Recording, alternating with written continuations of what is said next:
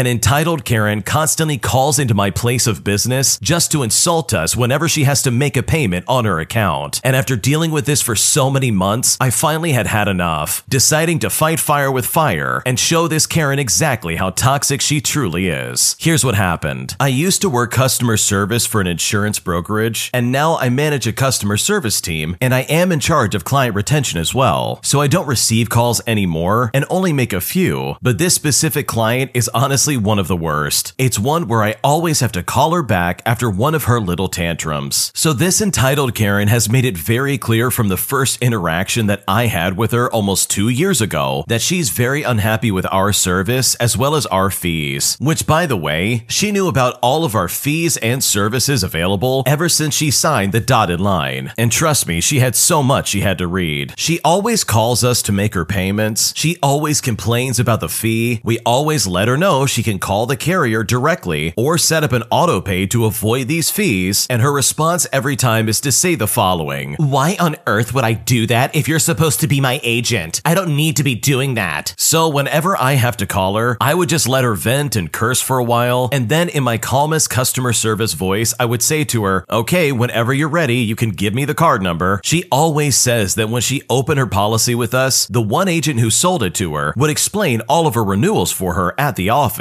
But now that ever since he started working from home, it's just been an issue left and right. I've always asked him about this entitled Karen, since she'd call back saying that she wanted to cancel her policy. You know, to see if he would give her a call to requote her with a different carrier, as well as to find out if he could find anything cheaper for her. He just saw the name and said, No, I know who that is. She's always like that, and I've requoted her several times. There is literally no other carriers for her. She's insulted virtually everyone in the agency and has been the first person to earn the title of rude client pinned straight to her file. She calls and insults whoever gets the call, and on the next one complains and lies about how she was treated by the last person. We keep recordings of all of our calls, so I know for a fact that she is lying. We also have a five star rating on Google as well as our Yelp reviews. Most of our new business is from referrals, so she's really the only one who has a problem with us. Well, the other day, the entitled Karen called, but the person who took her call was having technical difficulties. He couldn't hear her much and wasn't sure if she could hear him as well. So he repeated a few times, Ma'am, I don't know if you can hear me, but I cannot hear you. I'm gonna hang up the call now and call you back. And then he hung up the call. And honestly, this is where things really started to pop off. So after he hung up the phone, he got a call as soon as he did, and he had to pick it up. And when he was done with that, the entitled Karen in question was already calling again. He picked up the phone and immediately she was just insulting him, not letting him speak and not even saying what she needed help with. Then she hung up the phone on him. This representative, let's call him James, that's not his real name, called me immediately to explain what had just happened and test his line at the same time. It was indeed having some issues, so he ended up having to reboot his router and computer. So I called this Karen back, since she was clearly upset, and well, I mean, I had to do my job with client retention, right? When she picked up and I said my name, she immediately started cussing while also saying no one ever treated her so badly as James just did. She said she already knew who I was since we've spoken several times before, and that she wanted corporate to do something about James. She said to me, James should be fired. You need to be more careful about who you have working for you. I tried to explain to her the situation at hand and that he was indeed having issues with his line, but she said that it was a lie and that he acted as if he was doing me a favor by taking my call when it's actually his job. I then told her that I had personally listened to the call recording, that we take complaints very seriously, and so on and so on. But she said that she didn't care. She stated that she knew this was being recorded and then proceeded to say as many curse words as she could think of, as if she was going off of a list. She then said she wanted corporate to hear that because she was so angry. Then this woman did something that honestly stunned me. I mean, she seriously had no shame. She told me that she was customer service before and now quality control, so she could tell when someone was being unprofessional. But I mean, this lady is clearly out of line. Like, I have quite literally gotten emails from her business email insulting me in the process, with her automatic signature set up to say, respectfully, Karen, customer relations. Like, how is that professional? To use your company email like that, and the signature with the actual body of the emails is honestly hilarious. These emails that she sent to me, by the way, in the past, I always get them after she makes a payment with us. She complains that we didn't didn't send her the receipts when I can literally see they are attached to the email that we sent her. I just resend them and I say to her, you can find both the carrier receipt and the service fee receipt attached on the previous email, but I have also attached them here for your convenience. Anyways, after all of this, I spoke with the owner. She listened to my calls and James and said that she'd send Karen an email with the recordings so she can hear herself being so rude. Well, ever since then, we haven't heard back from her in a while, but I'm sure this Karen will come out of hiding and this saga will absolutely continue. That Karen is absolutely obnoxious. Who calls in just to start insulting people instead of setting up, I don't know, auto pay of some kind? Like, seriously, she wants to sit there and go through some kind of call center just to make her payment every month for whatever service she has? Like, that lady must be really bored or she's clearly looking for trouble. This must clearly be her only chance to get out all of her frustrations in life because this behavior is so unbelievable. So, in my opinion, good for the original poster and the way that they handled this. They really did stay calm in the face of an awful storm. And hopefully, for the sake of you and all of your coworkers, you never have to deal with this Karen ever again. If you like Am I the Jerk, you're probably going to love Am I the Genius. Check it out, link down below in the description. Also, go to amithejerk.com slash submit if you would like to submit your own stories. My entitled bosses treat me like garbage and refuse to pay me after I say that I'm leaving to go to another company. So I decided to get some revenge. And as a result, I make their life a living nightmare even after I left the company. Here's what happened. So I was an in-house lawyer for a multinational company that sold software. I specifically joined this relatively lesser known company to learn more about compliance. The stock was listed on the stock exchange, meaning more compliance work that needed to be done. And I highlighted this specifically as one of the reasons for my seeking out a change. But I quickly discovered that it was filled with senior citizens when I joined. Basically, it was a company full of old timers who are there purely because they're close to the company's owners. As part of the onboarding experience, I had to sit through sermons of how they changed the industry and how they know this, that, or the other. This meant I had three different bosses. One senior guy who was the fixer, I'll call him senior number one for convenience, and no one really knew what he did, but he got a cabin to himself. Another was an ex senior management guy who got a gig from the owner to negotiate tech contracts. This will be senior guy number two. I highlight this because this ex senior management guy actually asked me what an EULA was, and an EULA stands for End User License Agreement. Another guy was my reporting manager with whom I was expecting to work on a day to day basis with, and this is senior guy number three. So, anyways, one month after joining, I was told that the company was going private through a sale to another entity, and honestly, I was shocked, but I had loans to pay, so I continued working there. For some reason, I was senior enough for them to handle this independently.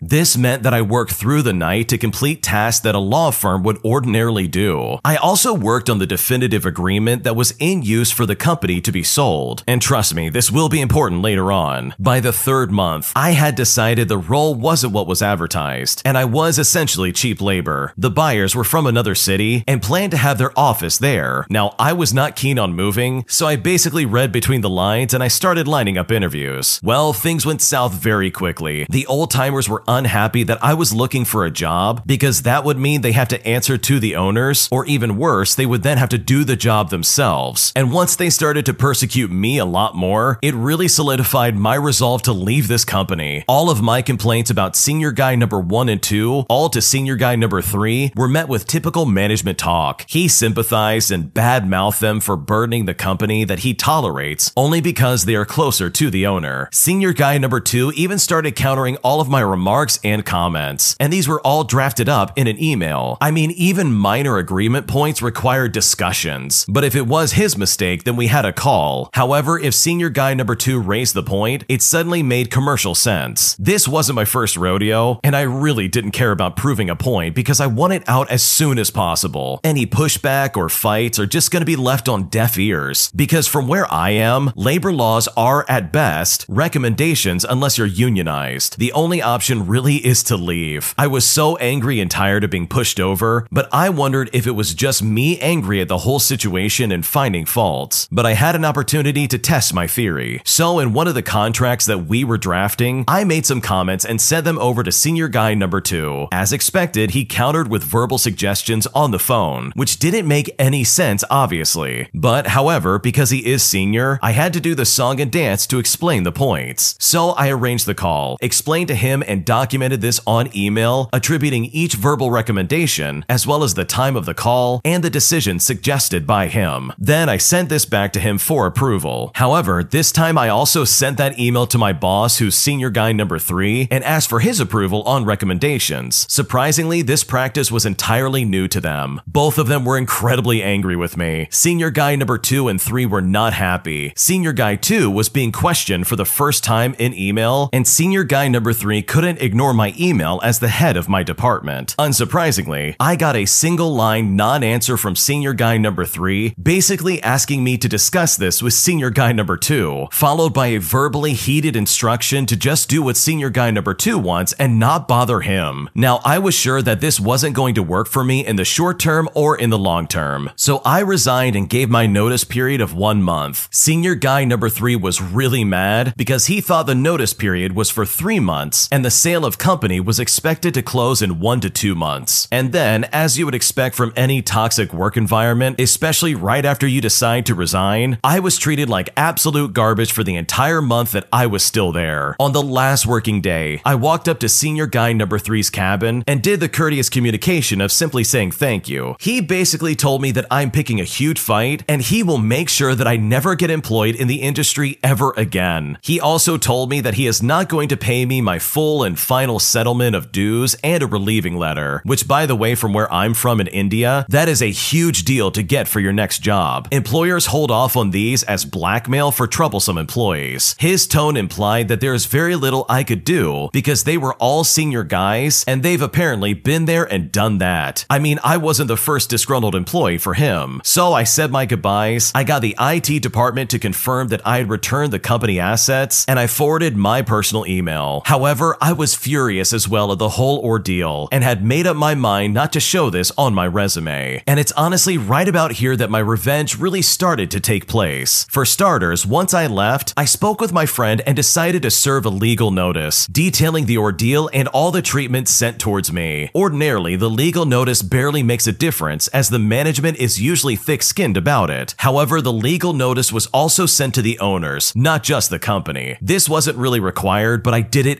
anyways. It turns out many directors were absolutely angry at senior guys number one, two, and three, but they decided to remain quiet about it, just trying to wait and sell this company out. My act of involving the owners meant the entire board got involved, including outside directors. This turned into a festival of explanations by all three in front of the owners. From what I hear, they all had to personally take leave to meet the owners themselves and explain themselves as naughty children in front of their parents. Needless to say, everyone in the company was talking about that incident. I waited for one month to see if the notice had any effect aside from them being chewed out like children. Expectedly, I got no response, but I knew from the grapevine that they now had to spend money on a law firm to reply to me because shareholders were aware of this information. I had made my point by now, but I wanted more. I really didn't want to drag it because I was also looking for jobs and I had loans to pay. However, their template management response basically implied that since I had left without notice, they were evaluating all options, including considering me AWOL. Senior guy number two basically said to me that he will not pay me my dues or my relieving letter, and implied that there is very little that I can do about it. So, being the petty person that I am, I made plans to get both. Now, since I had access to the definitive agreement and remembered huge details about it, having worked with law firms through the agreement in detail, I was also aware of who stays and goes, and I made sure to speak to those who were being let go. And because of my involvement, this caused mass resignations in the company, with several deadlines being missed. I also knew the specific approvals that would trigger because of the transaction, so I spoke to the authority who would approve this transaction as a disgruntled employee. The authority made their own inquiries. The owners got spooked, and it was definitely not serious enough to scare them into thinking that the deal won't get approved, but the mere fact that a government authority was calling them meant that they now had to deal with the authority, which also would have never happened if it wasn't for me. Now, as a result, the buyer used this as a low value bargaining chip, citing bad employee experience and resignation of several key members on key projects. And also, because I was calling around and basically getting the authorities on them, I got my dues and relieving letter all within 48 hours of doing that. The company got gossip for years on how the management was dumb enough to mess with a lawyer, including a sermon from the owners on how we shouldn't upset employees days when they are trying to sell the company. Senior guy number one and two were left red faced but ended up surviving because of old ties. However, their contracts were not renewed. But honestly, it felt so nice to get revenge and throw these scumbags right under the bus.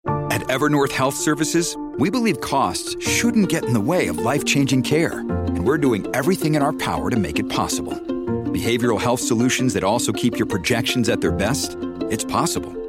Pharmacy benefits that benefit your bottom line? It's possible. Complex specialty care that cares about your ROI? It's possible. Because we're already doing it. All while saving businesses billions. That's Wonder made possible. Learn more at evernorth.com/wonder. When you need mealtime inspiration, it's worth shopping Kroger, where you'll find over 30,000 mouthwatering choices that excite your inner foodie. And no matter what tasty choice you make, you'll enjoy our everyday low prices, plus extra ways to save, like digital coupons worth over $600 each week. You can also save up to $1 off per gallon at the pump with fuel points. More savings and more inspiring flavors make shopping Kroger worth it every time. Kroger, fresh for everyone. Fuel restrictions apply. Grand Canyon University's RN to BSN online degree program makes earning your bachelor's in nursing possible. Balance online coursework with local in person clinicals to position yourself for potential leadership opportunities in the time you have from wherever you are, leaving room for what matters. Achieve your goals with your personalized plan and team behind you. Find your purpose at Grand Canyon University. Visit gcu.edu.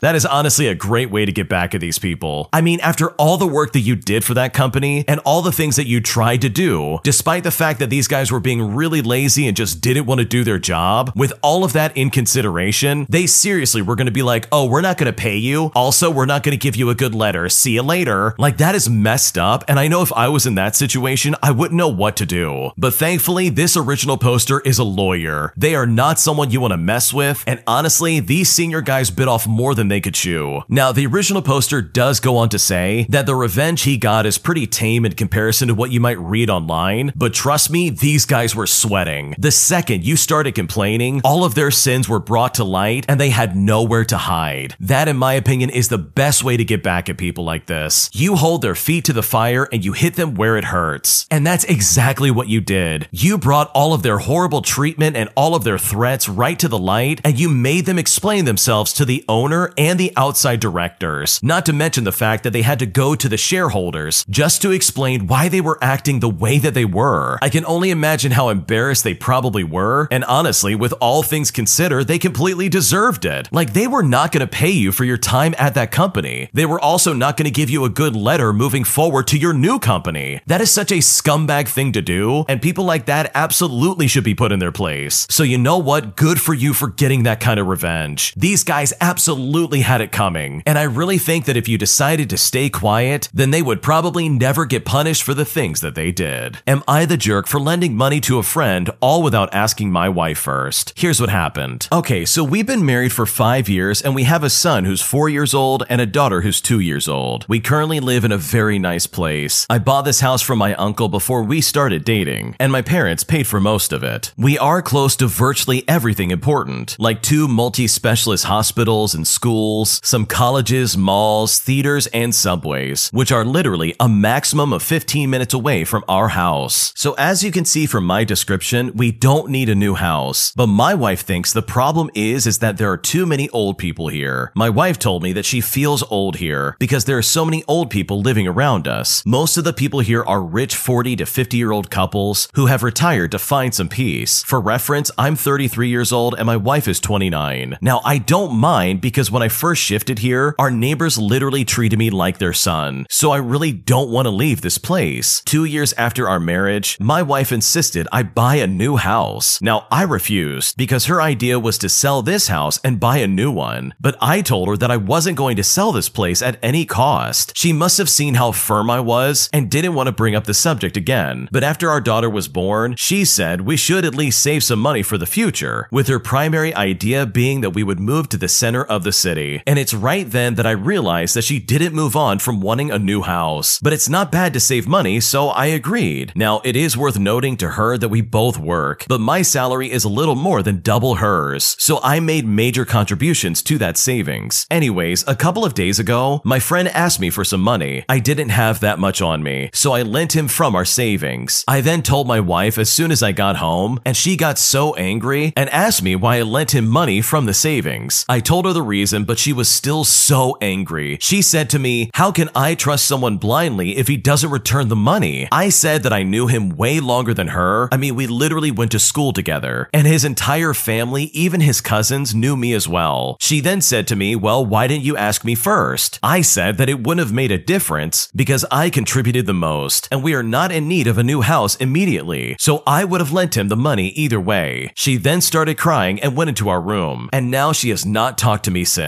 Now, I know I might have said some rude things, but honestly, I need to know Am I the jerk for lending out money from our savings to my friend all without asking my wife? What should I do? Yeah, that's a really messed up thing to do. First and foremost, I absolutely think that you are the jerk in this situation. You took money that belongs to both you and your wife, and you gave it to your friend under the assumption that he would pay you back. You literally took money away from your wife and any hope of her finding another place to live. And here's the thing your wife's opinion absolutely matters. If she doesn't want to live there, then maybe you should try and get off your high horse and try and see where she's coming from here. Like she's clearly unhappy, and that money meant a lot to her in terms of, I don't know, saving up to get another house. But also beyond all of that, beyond her not wanting to live where she's at or anything like that, honestly, the fact that you did this without talking to her is so toxic. There is no good excuse for this. That is money that's meant for the both of you, and in my opinion, you absolutely should have talked to her first. Like, seriously, think about it. How would you feel if she took all of that money and decided to send it off to somebody else that you didn't know? Like, I'm pretty sure you would be angry and questioning pretty much everything going on. So I really don't think you should be surprised why your wife is getting upset about this. So yes, I think you're the jerk here and you really need to make this right. Either set up some kind of like high payment plan with this friend or try and go back on this deal and be like, sorry, I need the money back. Because making this decision with that money without talking to her first is honestly really toxic and there's no excuse for the way you acted. Thanks for watching. When you subscribe, make sure to hit the bell to turn on notifications so you never miss a video. To finish listening to all the stories, check out the playlist at the top of the description. And if you want some vibey music to put on in the background, check out Easy Mode. If you like Am I the Jerk, check out Am I the Genius. Everything will be linked in the description.